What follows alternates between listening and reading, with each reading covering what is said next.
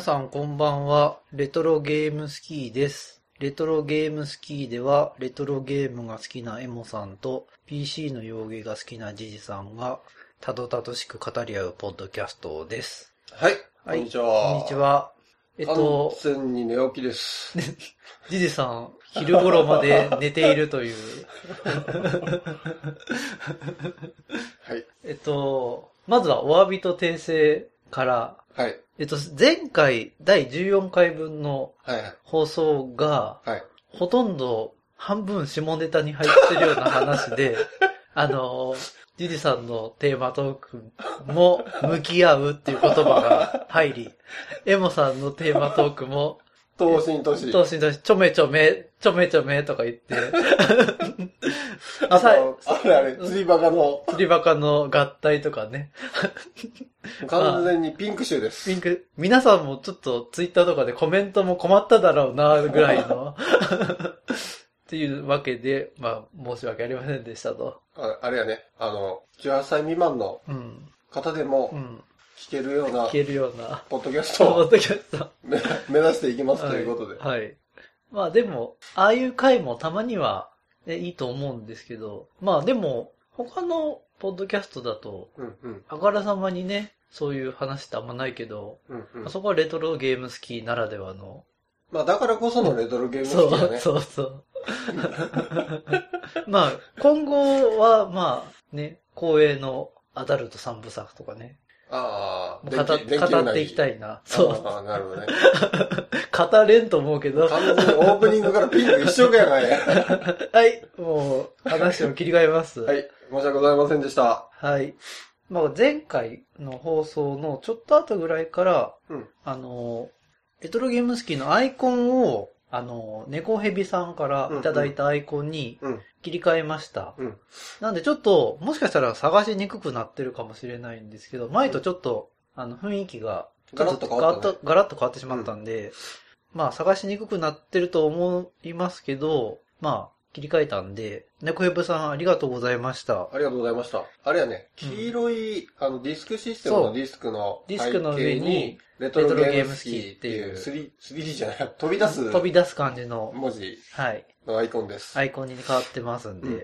ちょっとね、あの、元々のやつが暗い感じだったんで、うんうん。セピアあ調の、の、うん、目立つように、ちょっと目立つようにうんと思って、黄色い色を選んでみたんですけど、猫ヘブさんからいっぱいもらってて、その中でチョイスしたんですけど、猫ヘビさんって、もうすごかったよね、あれ。そうそう。あれ、あれだけじゃないんやもんね。うんうんあの、パーツで分け、そうそう。あの、なんや、ロゴのパーツ、レトロゲームスのロゴのパーツをいろいろ分けたり、背景、あの、うん5インチフロッピーディスクであったりとか、いろいろ分けてくれとってう、んうんなおかつ、すごい編集しやすくしてくれそうそうとってね。そう。俺らが好きにアレンジできるようなあ形で。の、アイコンのサイズも 1400×1400 っていうう iPod 用のサイズでぴったりと送ってくれたり、という、もう至、至れり尽くせり。めちゃくちゃはい。感動したよね、あれ。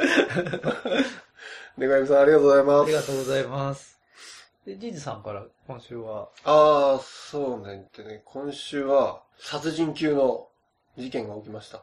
はい、ここ数週にわたって、私、剣の町の異邦人をはい、楽しくやっておりますっていうような話をしてきたんですけども、なんと、先週末ぐらいかな。はい。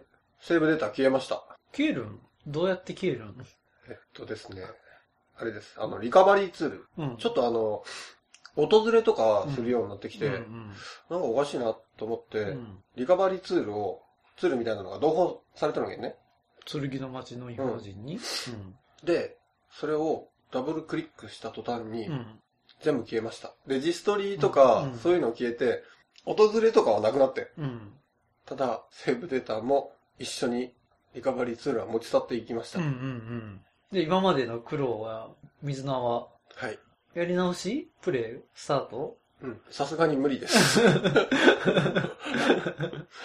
時間を置いてまたやろうと思います。気持ちが復活してきたら、そうそう。ああのね、おそらく中盤ぐらいに来とって、ーやっとゲームのシステムっていうか、うんが理解できてきたぐらいうんで、うん面白くなってきたところうのんセーブデータ消失です。あのけぞったね。呆然と。うん。一人、一人部屋で、パソコンの前にのけぞりましたわ。パソコンなのに消えるってね。まさかリカバリーツールがな、あ失敗したわ。っていうのと、うん。えっ、と、スマブラうんの新作が出ました。楽しいです。購入？購入です。スマブラって 3DS でやってるそうそうそう。うんあの、3DS と、うんあの、Wii があるんやけど、うん 3DS が先で、Wii が冬ぐらいに出るんかな？あ ?Wii 用のやつ。そんな後、うん。だいぶ遅れて出るみたい。Wii U 用うん。Wii は？Wii は出ない。出ないんや。うんなんでやろう、ね。完全に Wii は、もう捨てたん？過去の、過去のもの？過去の、ええ過去の機械。ー。Wii ね、いいのにね。もったいないね。俺も Wii 好きやってんけどね。うんまあ、併存は難しいんじゃないの？やっぱり。あ、そうなん、うんでも Wii U もあんまり売れてないっていう前ね。うん、ちょっとでも、うんニンテンドーのやり方って、うん。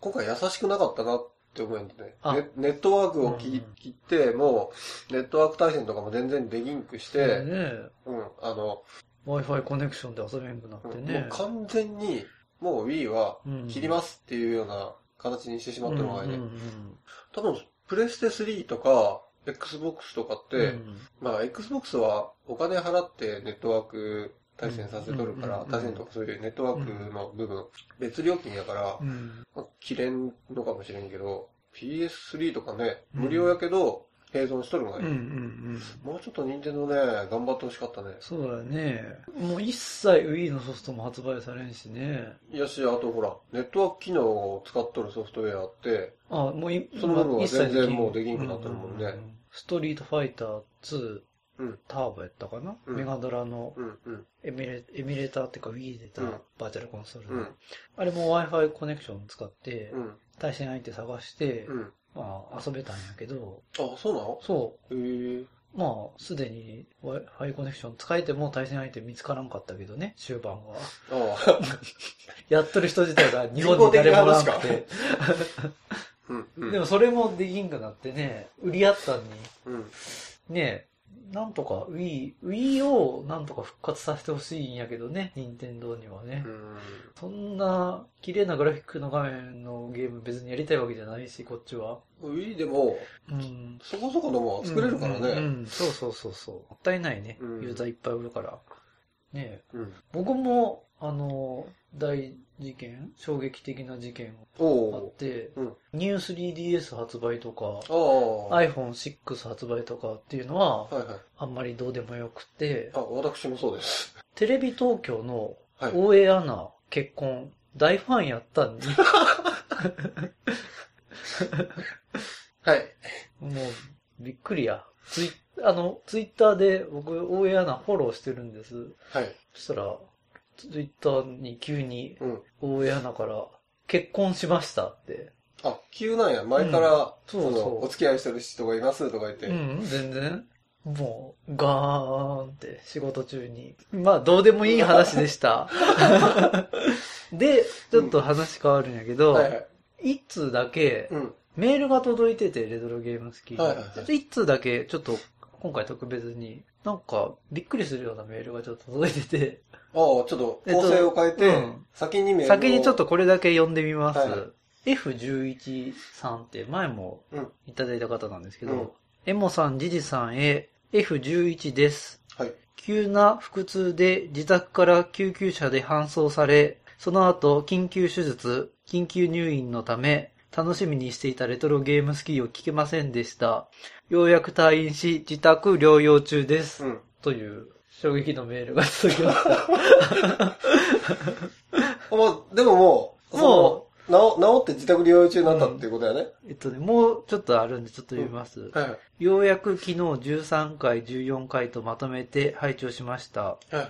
2回分まとめて聞くとうん聞き応えがありました。今回も楽しい放送ありがとうございました。ありがとうございます。メールを番組で読んでいただいて本当にありがとうございました。はいベッドに仰向けで寝ていないと傷口が痛いため、ビータで俺の屍を越えてゆけ2を今からプレイします。来ましたよ。来ましたよ。俺しか2ですよ。はい。ネットでの評判が良くないので、敬遠していたのですが、ジジさんがかなり推薦されるのでプレイしてみます。お二人とも相当仕事がお忙しそうなので、お体には気をつけて、てんてんてん F11 とのことでした。いやいや、F11 さんの方が、お体に気をつけてください。で、傷口が痛いのにもかかわらず、俺の屍2をプレイする。その、心意気。心意気。ただ、うん、俺わかる。あのね、たとえ、相当体調悪くて、会社仕事休みますっつって、連絡をして、当日欠勤しましたと。それでも、お昼過ぎぐらいから、ゲームやっちゃうみたいな。そういうことや。まあ、ゲームやってれば、ちょっと気も紛らうのもあるしね。うん、暇やし、ついでにやっちまえみたいな。な、なんやったんやろうね。急に腹痛が来ても耐えられんくなって緊急搬送やろ？うん。盲腸かなんかね？なんない、まあ、あの、救急車で、あの、病院行ったってことなんで、まあ、動けんくなったってことやろうね、痛くて。うん。それも退院直後に、メトロゲームスキー聞いていただいて。ね、そんな感謝やね。大したまず、まず体を。体を。直してからメトロゲームスキー。聞いてください。はい。あと、これからも F11 さん、レトロゲームスキーをよろしくお願いします。あと、お大事に。お大事に。はい。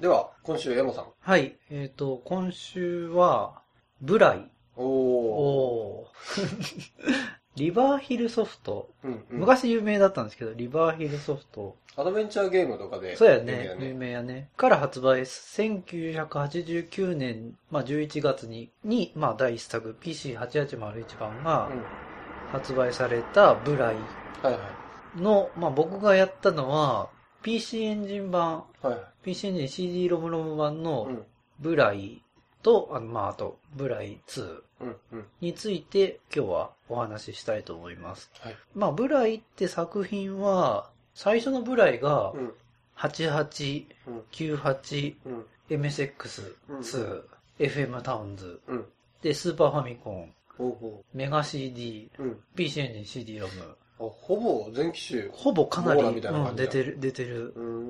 で、まあ、下巻、下巻になると、えっとね、88で発売されずに、うん、98、うん、FM ダウンズ、うん、MSX2、うん、で PC エンジン CD ROMROM。上下間で一つの、うん、まあ、一応、最初はそういう言われとるんやけど、うん、話大きすぎて、うんうん、上と、上巻と下巻に分けたとは一応言われとるんやけど、うんうん、まあ、ゲームやった感想で言えば、ほぼ別物と思ってもいいぐらいに、まあ、一応繋がっとることは繋がっとるんやけど、うんうん、あの、下巻から始めても十分面白い。ああ、 one、two みたいな感じやった、そうそうそう。ほぼそんな感じやったね、感想としては。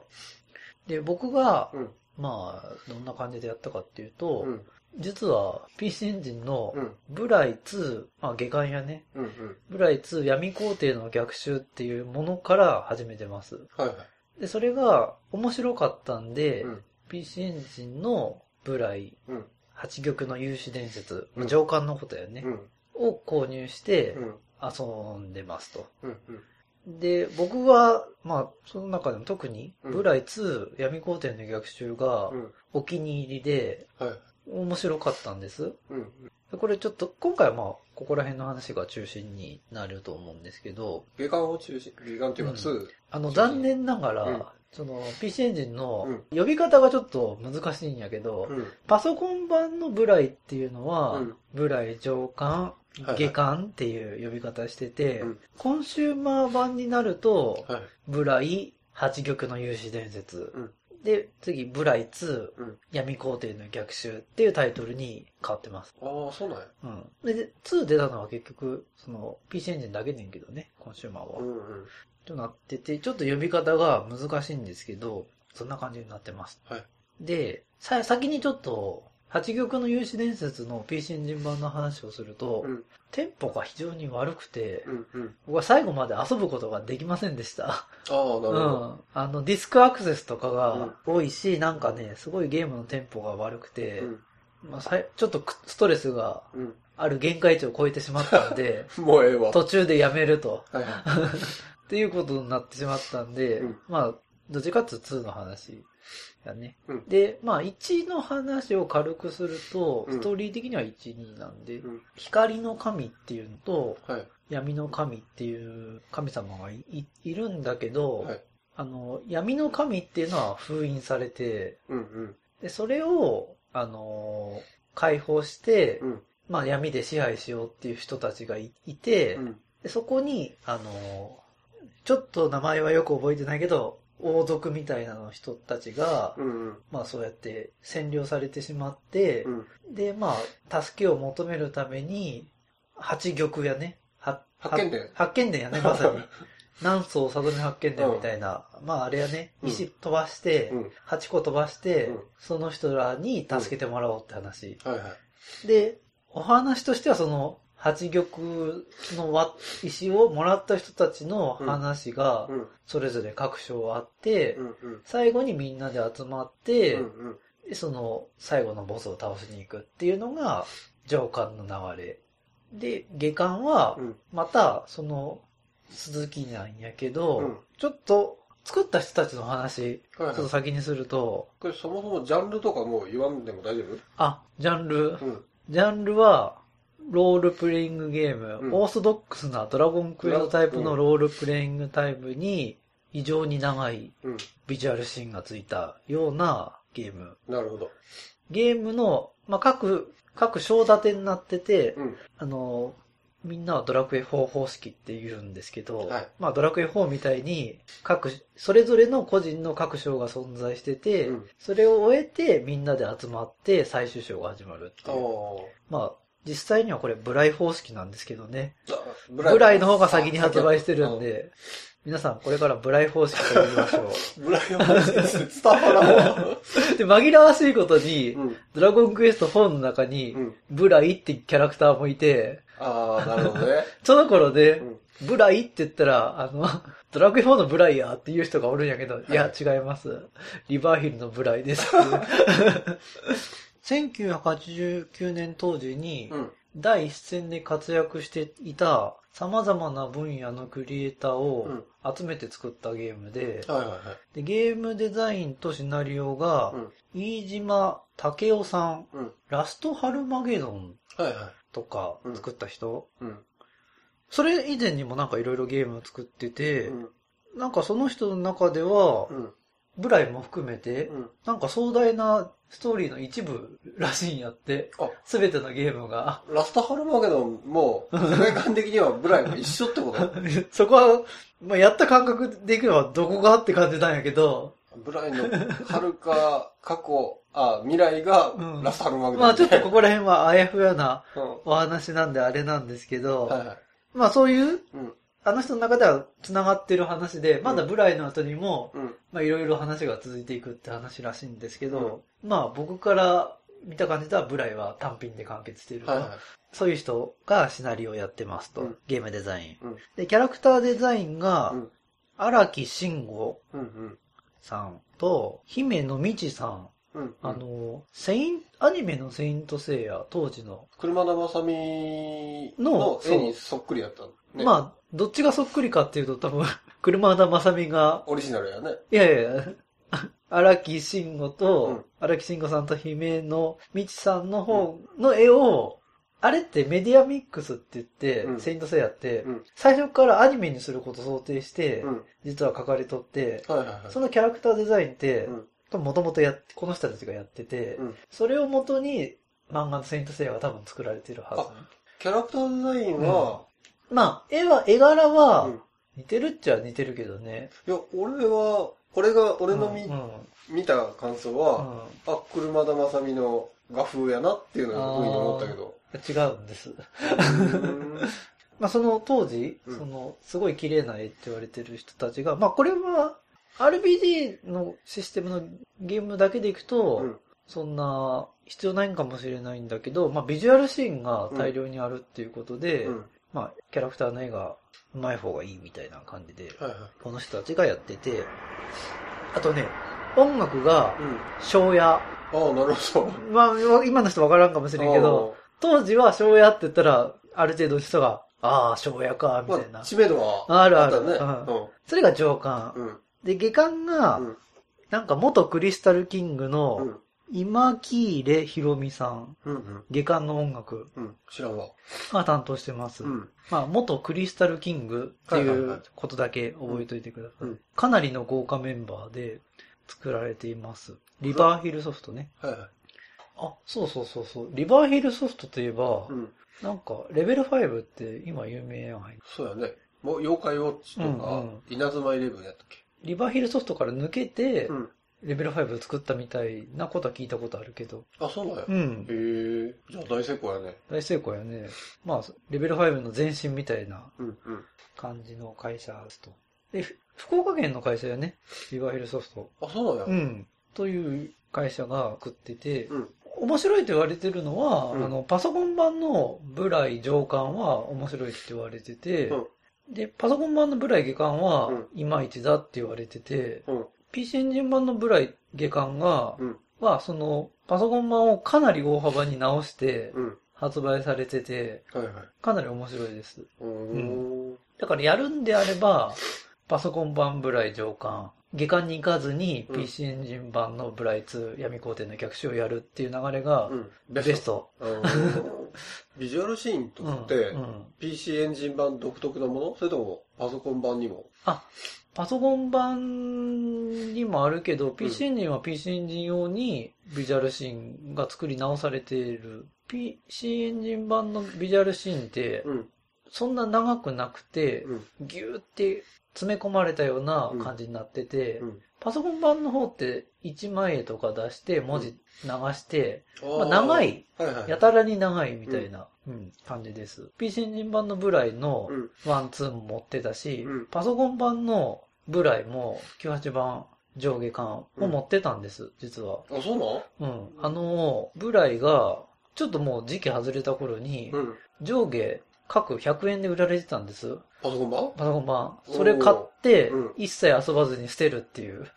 最低やね だからちょっとオープニングとかだけは見てるっていう。うんうん、100円やったし、100円に負けたんやけど、うん、やらずにっていう。で、まあ、さっき、ストーリー的にはさっきの上官の話は、うん、8人の勇者を見つけて、集まって、ボス倒しに行くと。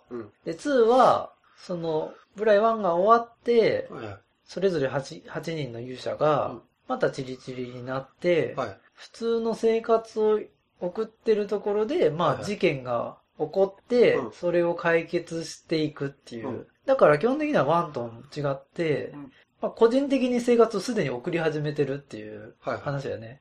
そっからなんか事件が起こって、各章がそれぞれあって、また個人、個人プレイ、うん、そう、個人プレイがなぜか最後に一つにまとまるっていう。ワンは、その、一つにまとまるために、こう、進んでいる話に対して、2は、それぞれの話が終わると、うん、なぜか一箇所に集まっているっていうような、うん、ちょっと面白い話になってると。で、これね、8人おって8人それぞれバラバラなお話がありますと。はいはい1の話の結末があって、うん、1は、その、闇の神を復活させるんやけど、はい、同時に、その、光の神を殺してしまおうって話で、その、闇の神復活させて光の神殺して、はい、神様のポジションってあるみたいね。うん、8人ぐらい神様がいて、はい、光の神殺して、うん、そこに、その、1のラスボスがそのポジションにはまり込んで、はいはい、自分が神様になろうっていう話ね。はははい、で、それが結局失敗して、失敗してしまって神になれんっていうのが終わりの、うん、終わりでゲームの。うん。あ、倒しとるわけじゃないよ。うんうん。でも、なんかね、一結局最後までやってないからよくわからんだけど、うん、光の神はでも死んでしまったみたいね。ポジションには入れんかったけど、うん、2はね、その光の神と闇の神の過去を調べていくような話で、うん、えっとね、闇の神がなんで封印されてしまったのかっていう話ね。うんうん、で、それを追いかけていくとどうも、ワルは光の神やったみたいな話にななるんやけど、最後。おー。まあ、それは、ちょっと、結構話が面白いんで、うん、ぜひやってほしいんだけど、これ以上はちょっと。これ以上は僕の記憶にないんで。あ、ないんか。じゃあ、えっ、ー、と、ゲームのシステムとしてはドラゴンクエスト。うん、でそれにビジュアルシーンがついてて、うん、で、テンポがいい、うん、で、シナリオが十分楽しめるゲームです。うんうん、で、これはシナリオが肝になってるんで、まあぜひ、2、まあ僕は2の下巻 PC エンジン版だけやれば十分だと思います。今、やろうとしたらやっぱり実機？それとも、なんか？実機か、うん、エッグでないよね。エッグでやったって PC エンジン。PC 版もしかしたら PC エンジン版のがあるかもしれないけど、うん、まああったらそっちでもいいし、うん、まあなければ実機で。うんまああの、ソフトは中古だと結構安く手に入るんで、うんうん、あの、大竹っていうエミュレーターを使ってやってもいいと思います。うん、でね、声優とかも豪華声優陣で、はい、まあ面白いんで、とにかくシナリオを楽しむと。だから、シナリオについては覚えてないのもあるし、一切ここでは語らずに、どうぞやってください。ありがとうございます。で、えっ、ー、と、今週のブライの、はい、今週のテーマのブライの、ゲーム番付を。えっと、ブライ2、はい、闇コーネの逆襲。はい。これ大関です。大関？はい。ああ。これはまあ、スタンダードのシステムに乗っかってるんで、うん、まあちょっと横綱とまではいかないんですけど、うん、テンポのいいゲーム進行と、思いもよらないストーリー展開で、はいはい。十分面白いです。あ,、うん、ありがとうございます。はい。じゃあ、えっ、ー、と、今週は、はい。えっ、ー、と、思い出の妄想ゲームについて語り合いたいと思います。はい。まあ僕、先に僕の方からまあ、ちょっと話していくとすると、うん、僕あの、MSX の、オーケの谷っていう、はいはいはい、はい、あの、コナミが発売した、ロードランナーみたいなやつや。まあ、ロ、系統ではそうやね、うん、パズル系の系統で、うん、まああの、ピラミッドの中を、中に入り込んで、まあ、脱出するっていう、うんうん、まあ、コナミが MSX1 用に発売してた、まあ、そういうゲームで、うん、まあ、舞台は一応ピラミッドってことなんですけど、うん、僕は初めてオーケーの谷に出会ったのは、うん、子供の頃やね、小学校1年生か2年生ぐらいの時に、はい、あの、デパート、はい、デパート行ったら MSX がポツンと置いてあって、王家の谷が刺さってたんですよ。はいはいはい。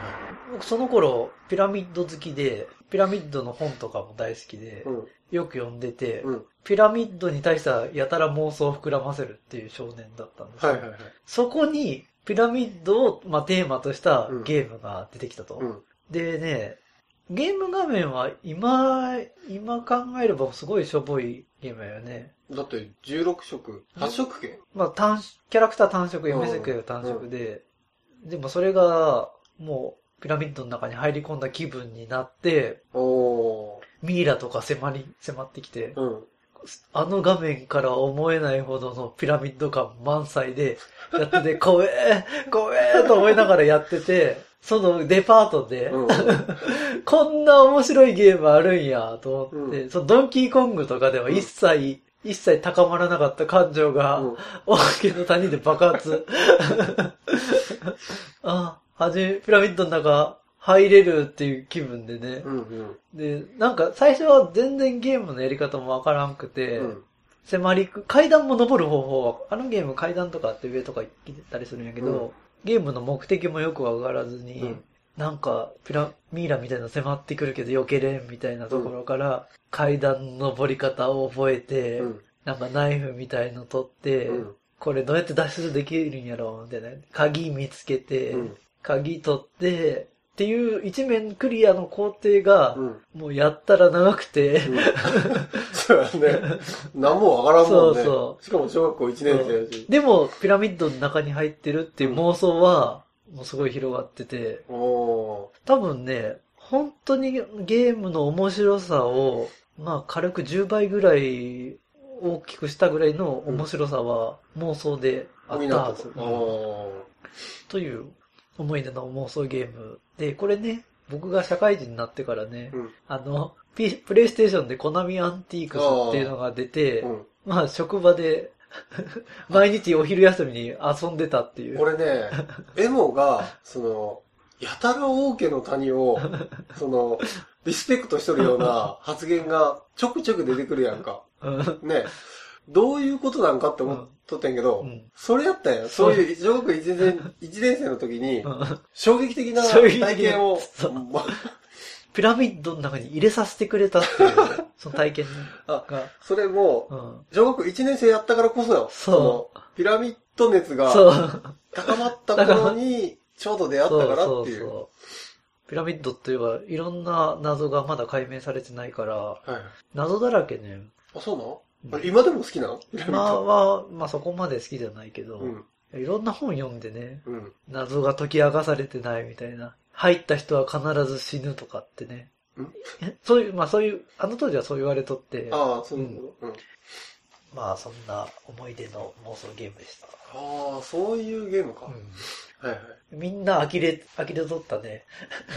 王家の谷、僕のプレイを見ながら。ああ、確かに。あので、毎日、すぐ最初しんどったんやけど、うん、徐々に上手くなっていって、プレイ時間が長くなっていくと、うん、みんなからすげえ反感を食らうっていう。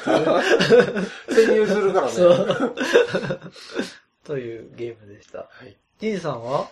そういう意味では、うん、俺はやっぱ、ウィザードリーかな。ああ。うん。あの、ウィザードリーって、システムってすっごいシンプルやばいね。うん、画面もシンプル。うん、あの、ダンジョンの中は線やし、うん、街、あの、リルガミンっていう街ねんけど、あの、店とか、あの、訓練場とかあるんやけど、それも全部、ただのテキストであるだけ。そうやね。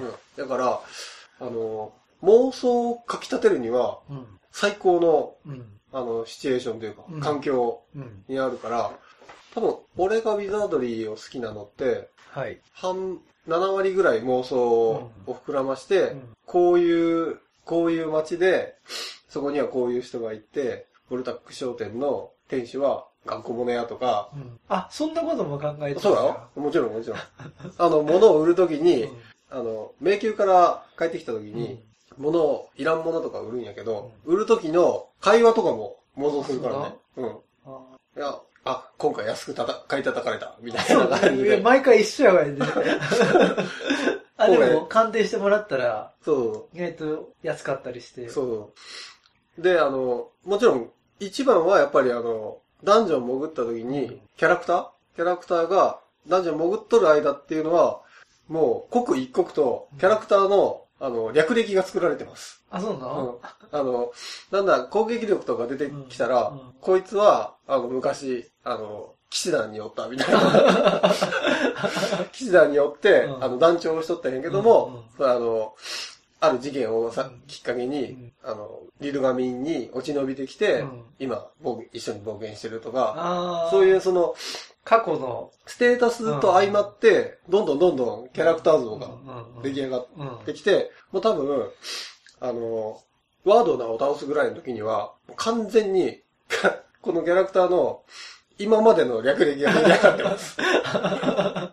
あ、そうだね。今までの冒険の話であったりとか、あの、あ、それぞれのキャラクターで。そうだ、こいつとこいつは、うん、あの、こういう連携攻撃をするみたいなのが、あの、本当にもう中二病、炸裂の ストーリーが出来上がって、出来上がっております。で、まあ、それがあるから、ウィザードリーが好きな、好きで、いやウィザードリー2とか3とかでも、その、その略歴を引っ張って、キャラクター持ち込んだりしとるから。最近のやつでもそういう感覚ではやってるじゃあ。えっと、最近のやつって言うと俺、剣の町がそうやってんけど、剣の町は、あの、だいぶ略歴はできてきとった。あ、できとったんや。うん。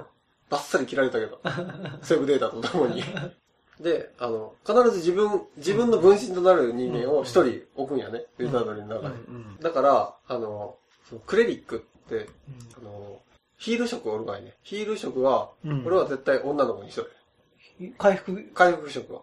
回復系ってことね。そうそうそう。うんうんうん、で、自分は、あの、戦士系にして、うんうん、自分の名前も入れるんや。名前は入れんげんけど、例えばもう、あの、アドルみたいな感じで名前にしてるけど、これは俺だっていうふうにして、ああ。それは僕とちょっとプレイの仕方違うね。うん、僕は必ず自分の名前ポコってつけるけどね。その、一応世界観に合った名前にするんやけど、これは俺の分身にあって一人決めるんや。パーティーの中。だから、あの、ヒゲ面の親父にヒールかけられても、逆に体力減るなっていう妄想が働くから、うんうん、俺は、必ず回復職は 女子じゃないとダメと。うん。まああの、ウィザードリーなんて男も女も関係ないけどね。性別って一応あるんあのゲーム。あ、どうやったやろ。あったかな？なかったかな？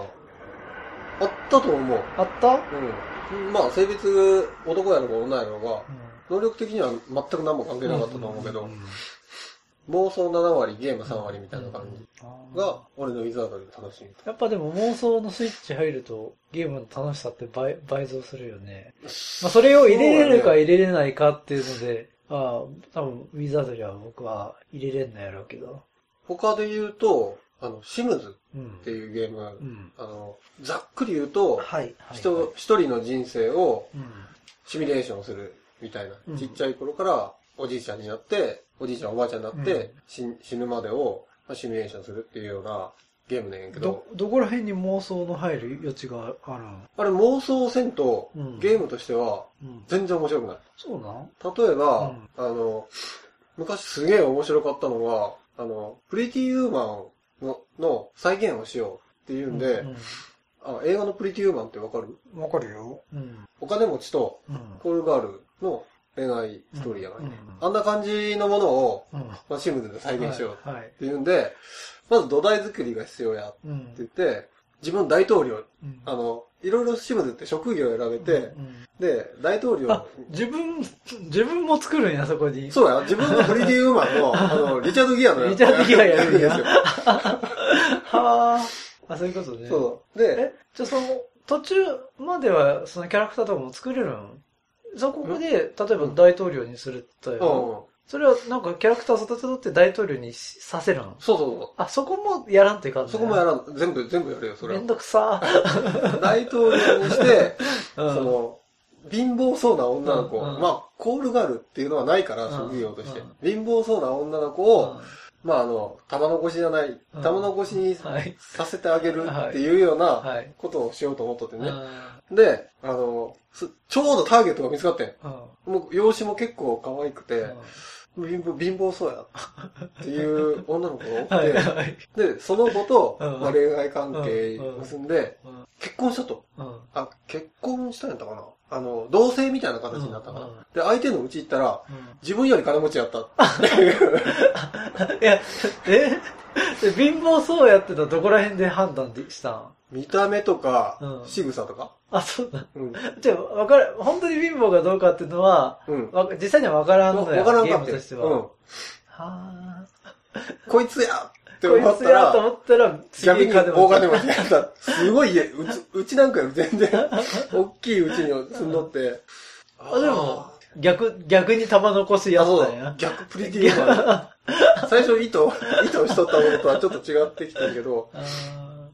あ、そういう、でもシムズってそういう遊び方するんや。シムズは、まあ、ごっこ遊びやと思う、思うから、うん。それはでも、自分が操作してるわけじゃなくて、うん、そういうふうに操作、仕向けさせるっていうのが自分にやる。そうそう、まず、その職業を選んで、うん、まあ大統領になる、最高職が大統領になる職業に選んであげて、そこからまあ、着々とキャリアを、自分の鍛え上げてキャリアを築き上げる。とか。で、そこには、そその作業って、面白いかって言ったら、そんなに面白くない。うん、ただ、シムで眺めてるだけやから、能力上がる。体力つけるときになんかこうやって、ジョギングみたいなのしとるんやけど、それを眺めとるだけやから、なんとなく意外と違うような気しとったけど、プリンセスメーカーに似とるんやね。ああ、あ、まさにそんな感じだと思うよ。プリンセスメーカーとか、あの、ね、ときメモ？ときメモ。ときメモほら。あれも育てるもんね。あの、意中の女の子に告白するために自分を磨き上げるみたいなのなかった、そうや、そうそうそうそう。あ、そうなんや。シムズもそんな感じ、自分の能力を上げる、上げてキャリアを上げていくっていうのは、まあそれも一つの目的みたいな。うんうんうん、あ、そんなゲームなんや。そうそうそう。あれは、その妄想がないと、絶対面白くない。うんうん、そうか。うん。じゃプリンセスメーカーも結構妄想して遊ぶようなゲームなんかもしれんね。まあそうやろな。そうじゃないと、だってただの数値上限、うん、そうそうそう。だから、あんまり、その、すごい面白いって言ってる人に対して、うん、あんまり面白いと思ってないんやけど、うん、プリンセスメーカーって。でもそ、そういう遊び方なんや、あれも。あで、シムズは、そういうなんか、妄想を手助けしてくれるような、あの、拡張パックも結構いっぱいあって、うんうん、あの、拡張パックで、3、シムズ3の拡張パックで、スーパーナチュラルっていうのがあって、それは、狼人間になれたり、ドラキュラになれたり、うん、そういう、あの、ちょっとファンタジーチックな職業に、はい、職業っていうか人種になれるよ。はいはい、だから俺、狼人間の探偵で、拡張でペットっていうのがあって、犬を飼ってる狼人間の探偵っていうような妄想をしながらやったりとか、やっとるうちに、あ、これもウィザードリーと一緒で、最初にな、あの、こういう人間やってるんじゃなくて、やっとるうちに、こういう行動をしたから、あ、こいつはこういう人間やっていうんで、どんどんどんどん妄想が広がってきて、まあその、おじいちゃんになって死ぬ頃には、一つの一大女子誌が、自伝が書けるぐらいの、あの、人物像が出来上がった。完全に妄想、これ妄想ゲームやね。妄想、妄想やったね。うん。あわかりました。はい。あそういうことね。じゃあ、えっ、ー、と、今週のお便りコーナーです。はいはいまずは、えっ、ー、と、ツイッターのハッシュタグから、うん、えっ、ー、と、タコレ屋さん。タコレ屋さん。もう完全にレギュラーです。第14回拝聴はい。お便りコーナーを聞いて、いつも番組を聞いていて、普通に上手に話し合いをしているように聞こえていたので、編集に助けられていたとは全く思いませんでした。自分もたどたどしくなるとは思いますが、3人目として参加できる機会があればよろしくお願いします。これもゲスト確定です。はい。次、えっ、ー、と、3号さん。3号さん。はい。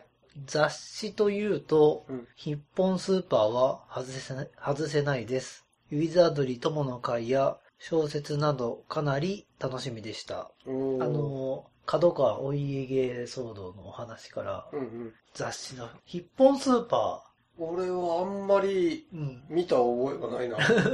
僕もね、ヒッポンは知ってるけど、うん、そんなに、そんなにっていうか角川系の人間だったから、うん、あまり読んでなかったんだけど、僕、ファミ、ファミコンの時代の一番メジャーな雑誌って、うん、ファミリーコンピューターマガジンやと思っとってんけど、うん、あの、ファミ通も有名やけど、うん、ファミ通よりも、徳間書店のファミリーコンピューターマガジン、あれが一番メジャーやったと思うんやけど、どうでしょうか、そこら辺は。お俺もファミリーコンピューターマガジン。あ、やっぱそ、そこやよね。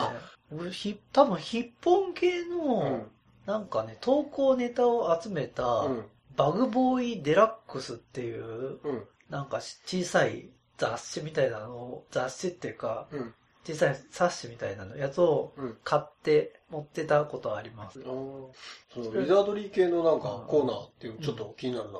ああ、ウィザードリー友の会、うん、そうやね。まあ今はちょっと確認できんけど、ウィザードリーの系のなんかお話っていろんな雑誌でいろいろあるよね。ログインで忍者マスダっていう人が、うん、あの、よく。ウィザードリーでござるやよね。うん。うん、で、小説も書いとるやろ？あのマスターさんって。いや、それは知らんけど、そうなんうん。うん。これ面白いウィザードリー系の話って。まあ、あれも妄想炸裂、あ、各自の妄想を炸裂させるような。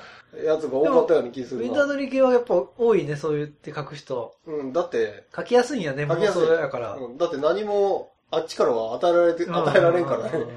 画面からは。そっか。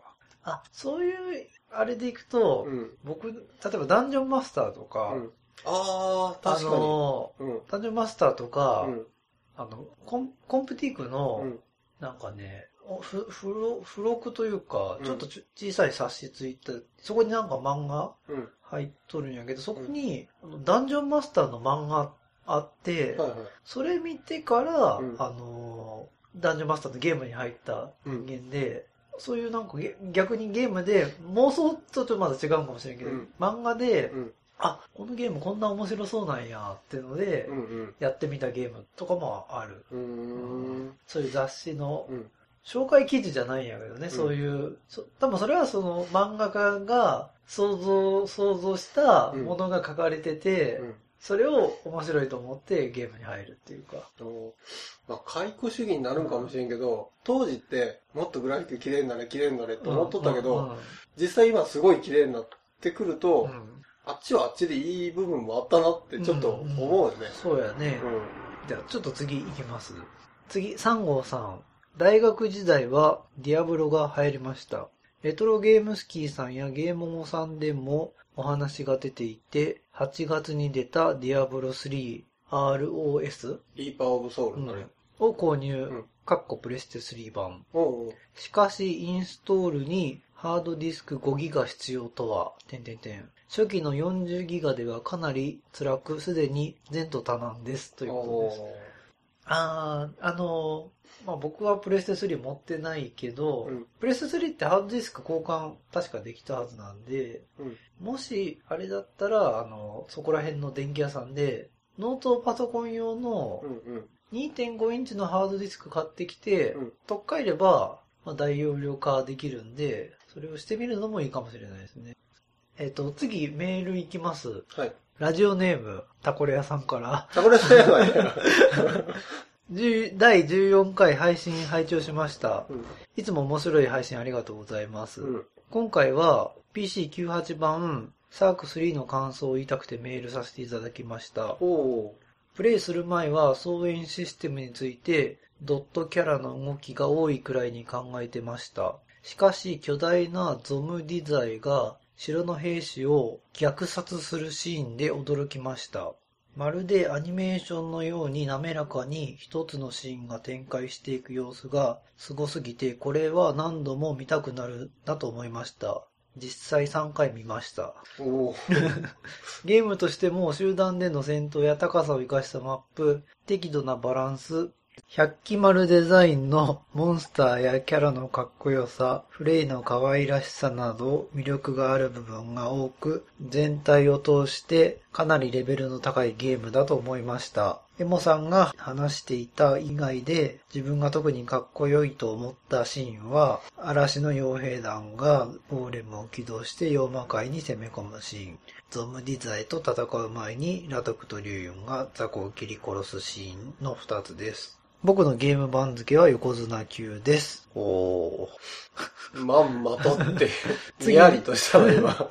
次のお二人の横綱級ゲームの紹介が待ち遠しくなりました。余談ですが、いつかよかったら、イリュージョンシティの話もしてください。僕はサイバーパンクが大好きなので、あの雰囲気がすごく気になっています。次回も配信楽しみにしています。それでは、ということでした。ありがとうございます。ありがとうございます。アサーク3、最後までやっていただいて、感想を送っていただいて。前回も終盤やっていう話しとったもんね、うん、そうやね。うん。横綱級いただきました。また、嬉しそうやね。嬉しい、ね。これあの、シーンの話は、うん、まだちょっとネタバレになるんで、うん、あんまり深くは掘り下げずに、うん、あの、やっぱりあの、草園の部分って、あの、初めてやってみた人でも結構楽しめるとは思うことは思うね。そうやね。うん、だって初見プレイ、うん、今の、うん、今の時点で初見プレイして、楽しかったって言ってくれてるから、なかなかね、あそこまでこう、キャラクターに演技させてるっていうのは、まあ、今でも珍しいとは思うけど、うんうん、で、あの、イジュジョンシティ、うんうん、まあまあ、今後、一回はお話ししたいっていうのはあるんですけど、マイクロキャビン好きとしては。まあちょっと僕があんまりリアルタイムでやってなかったっていうのもあって、うん、まあちょっと興奮があんまり伝わりにくいかな、話してもっていうので、うん、まあどういう風に話そうかなっていうので、ちょっとまだ構想の段階にはまだ入ってないんで、まあそのうち話せたら話したいと思います。うん、ユニバーシティ自体が面白いゲームなどう、うん、そういうそう、あ、でも見た目としては、まあまあ面白いかな。でもゲームとしては、うん、まあドラクエタイプね、総演とは言っても。あ、あのエンカウンターなんや。そうそうそうそう。それをまあだから今の時点でやって面白いと思えるかっていうとちょっとやっぱりちょっときついかもしれん。うんあの見た目の面白さとそこら辺がちょっと絡むとちょっとどうかなーってのはあるんやけど、うんうん、これあの、メガ CD でも発売されてて、はいはい、結構移植としては MSX もされてるし、うん、まあまあ移植された方やとは思うけど、うん、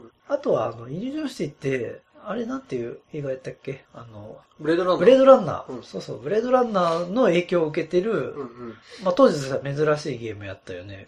え？ブレードランナーで影響を受けてるゲームっていっぱいあるじゃん。スナッチャーとかもそうスナッチャーもあるけど、うん、まあスナッチャーも、そう、そう、例えばそうやね。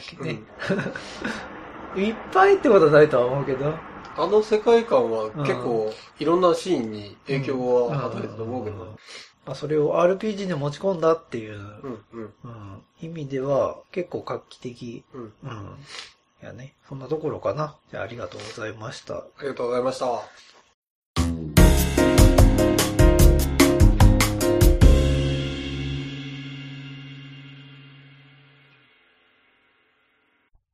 はい、エンディングです。はい。えっと、今週は、ブライ2の話。うんうん。かなりグダグダでしたけど、これ、かなり今回難しかったな。ブライ2、つかみどころがないっていうのが話してて分かりました。でも、オーソドックスな RPG、いや俺が聞いて思ったのは、うんうん、まあ、オーソドックスな RPG で、うんまあ、戦闘も、あの、軽め、あの、ドラクエ形式の軽めの戦闘で、戦闘重視じゃなくて、ストーリー重視。そうやね。で、しかも、テンポよく遊べる、ストーリーも面白い、で、各界の著名人が集結して作ったクロノトリガーみたいな。ああ。ああいう感じじゃないそうやね、うん。っていうようなゲーム。そ、その通りです。昔のそのクロノトリガー的な、はい、そうやね、うん、ゲームなんかなっていうのは。知名度の割には意外とやったことないっていう。ああ。やったことある人少ないんやってね、ブライって。やっぱそのなんか宣伝とかも結構しとったから、うん、あの、あれだけのメンバー集めて、うん、なんかでもやっぱあの絵絵が意外と好き嫌いが激しくって、嫌だって思う人は結あんまり結構手つけずに、うんうん、あの、今週分のレトロゲーム動向ああ、そうやね。お便り F10、F11 さんの 衝撃的なメールがあったから、すっ飛ばされるね。あの、レトロンっていう互換機、いやね、ファミコンとか、うんうん、あの、スーパーファミコンの互換機ってあるんやけど、うん、それの最新バージョンなのかな、レトロン5っていうのが、うん、アメリカ化で発売されて、今日本でも並行輸入しとるような状況で、うんうん、まあ、それを早速手に入れた人が、まあ、ニコニコ動画とかで遊んでるプレイを流してたんだけど、このレトロ、カセット刺すのそうそう。これレトロン5って、うん、えっとね、ファミコン、スーパーファミコン、メガドライブ、ゲームボーイ、ゲームボーイ、あと何やったかな？ちょっとわからんけど、PC エンジンはない。ない。うん。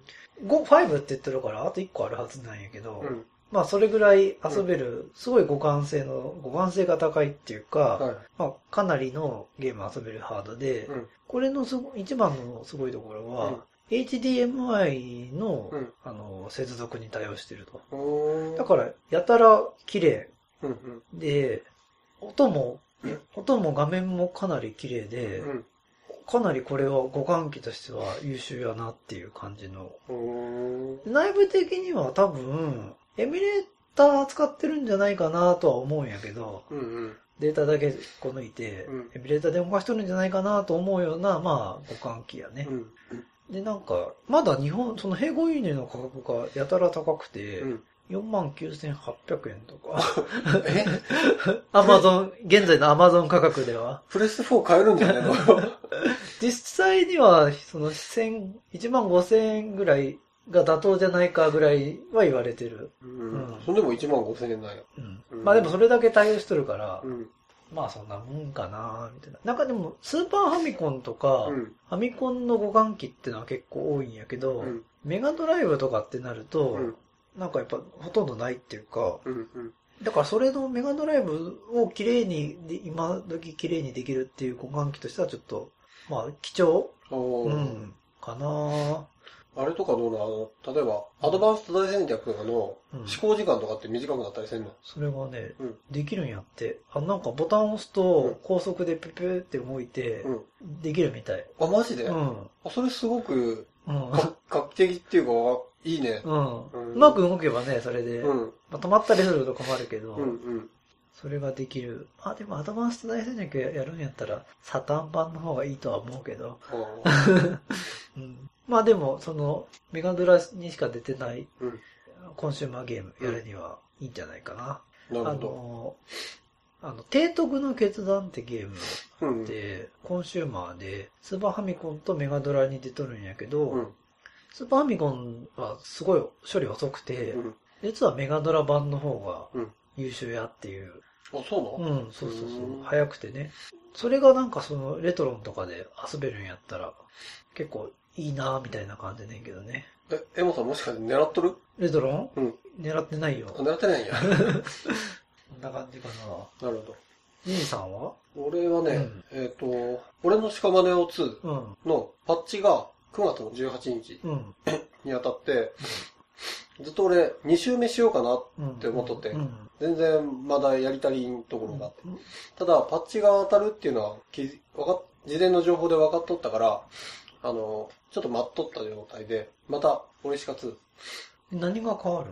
あの、そのネット、さっきのお便りでもあったけど、うんうん、F11 さんのお便りでもあったけど、あの、結構ネットでダメな部分をあ言われとって、うん、なえ、直すん？それ。その部分を、かなり直したと思う。あ、そうなん？うん。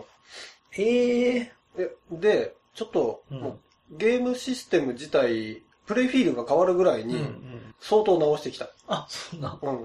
あ、それはなんか、2周目やるには最適やね。そうそうそう。だから、あのずっと待っとってんけど、で、えっと、またちょこちょこと新しい投資作って、うんうん、えっと、1周目は結構あっさりプレイでややってんけど、うんうん、2周目はどっぷり。どっぷりプレイ。長めのプレイにしたの？もう、半年やる覚悟で、あの、毎日寝る1時間前とか、ちょこちょこやってあ、そうなんや。うん。ああ、頑張るね。うん。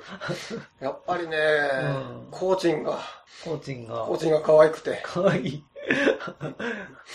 コーチンはなんか変わってない？性格。コーチンは全く変わっておりません。変わってない。うん。ただね、うん、コーチン、やっぱあれ、うん、相当コーチンに依存されてるのも、うん、2週目やっとって初めて、うん、あの、聞くような、あ、それもあるセリフとかがあって、面白いなって思っとる。うんじゃあ、迷ってる人はぜひ、そうね、もう。うん、まだ1周目終わった人も、うん、ぜひパッチ当てて2周目。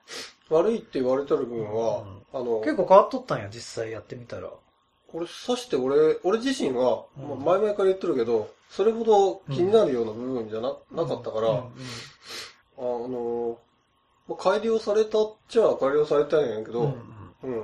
ああ、そういうことね。うん。あ、あんまり良くなったっていうような、もともとが悪いと思ってないから。うんうん、だけど、一個あの、神様が、あの、地上に降りてくるみたいな。地上に降りて鬼になって、なるみたいなやつがあるんやけど、それの頻度が激減して、あの、向かい合うことができる。はい。はい。はい、はい、はい。ありがとうございます。終 わりました。はい。じゃあ今週はこれぐらいで。はい。レトロゲームスキーでは皆さんからのお便りご意見ご感想を募集しています。ツイッターにレトロゲームスキーのアカウントを作成してありますので、そこまでお便りお願いします。メールアドレスも作成してあります。レトロゲームスキーアットマーク gmail.com スペルは retrogameski アットマーク gmail.com です。お相手は、ジジさんとエモさんでした。また次回お会いできる日まで。さよなら。さよなら。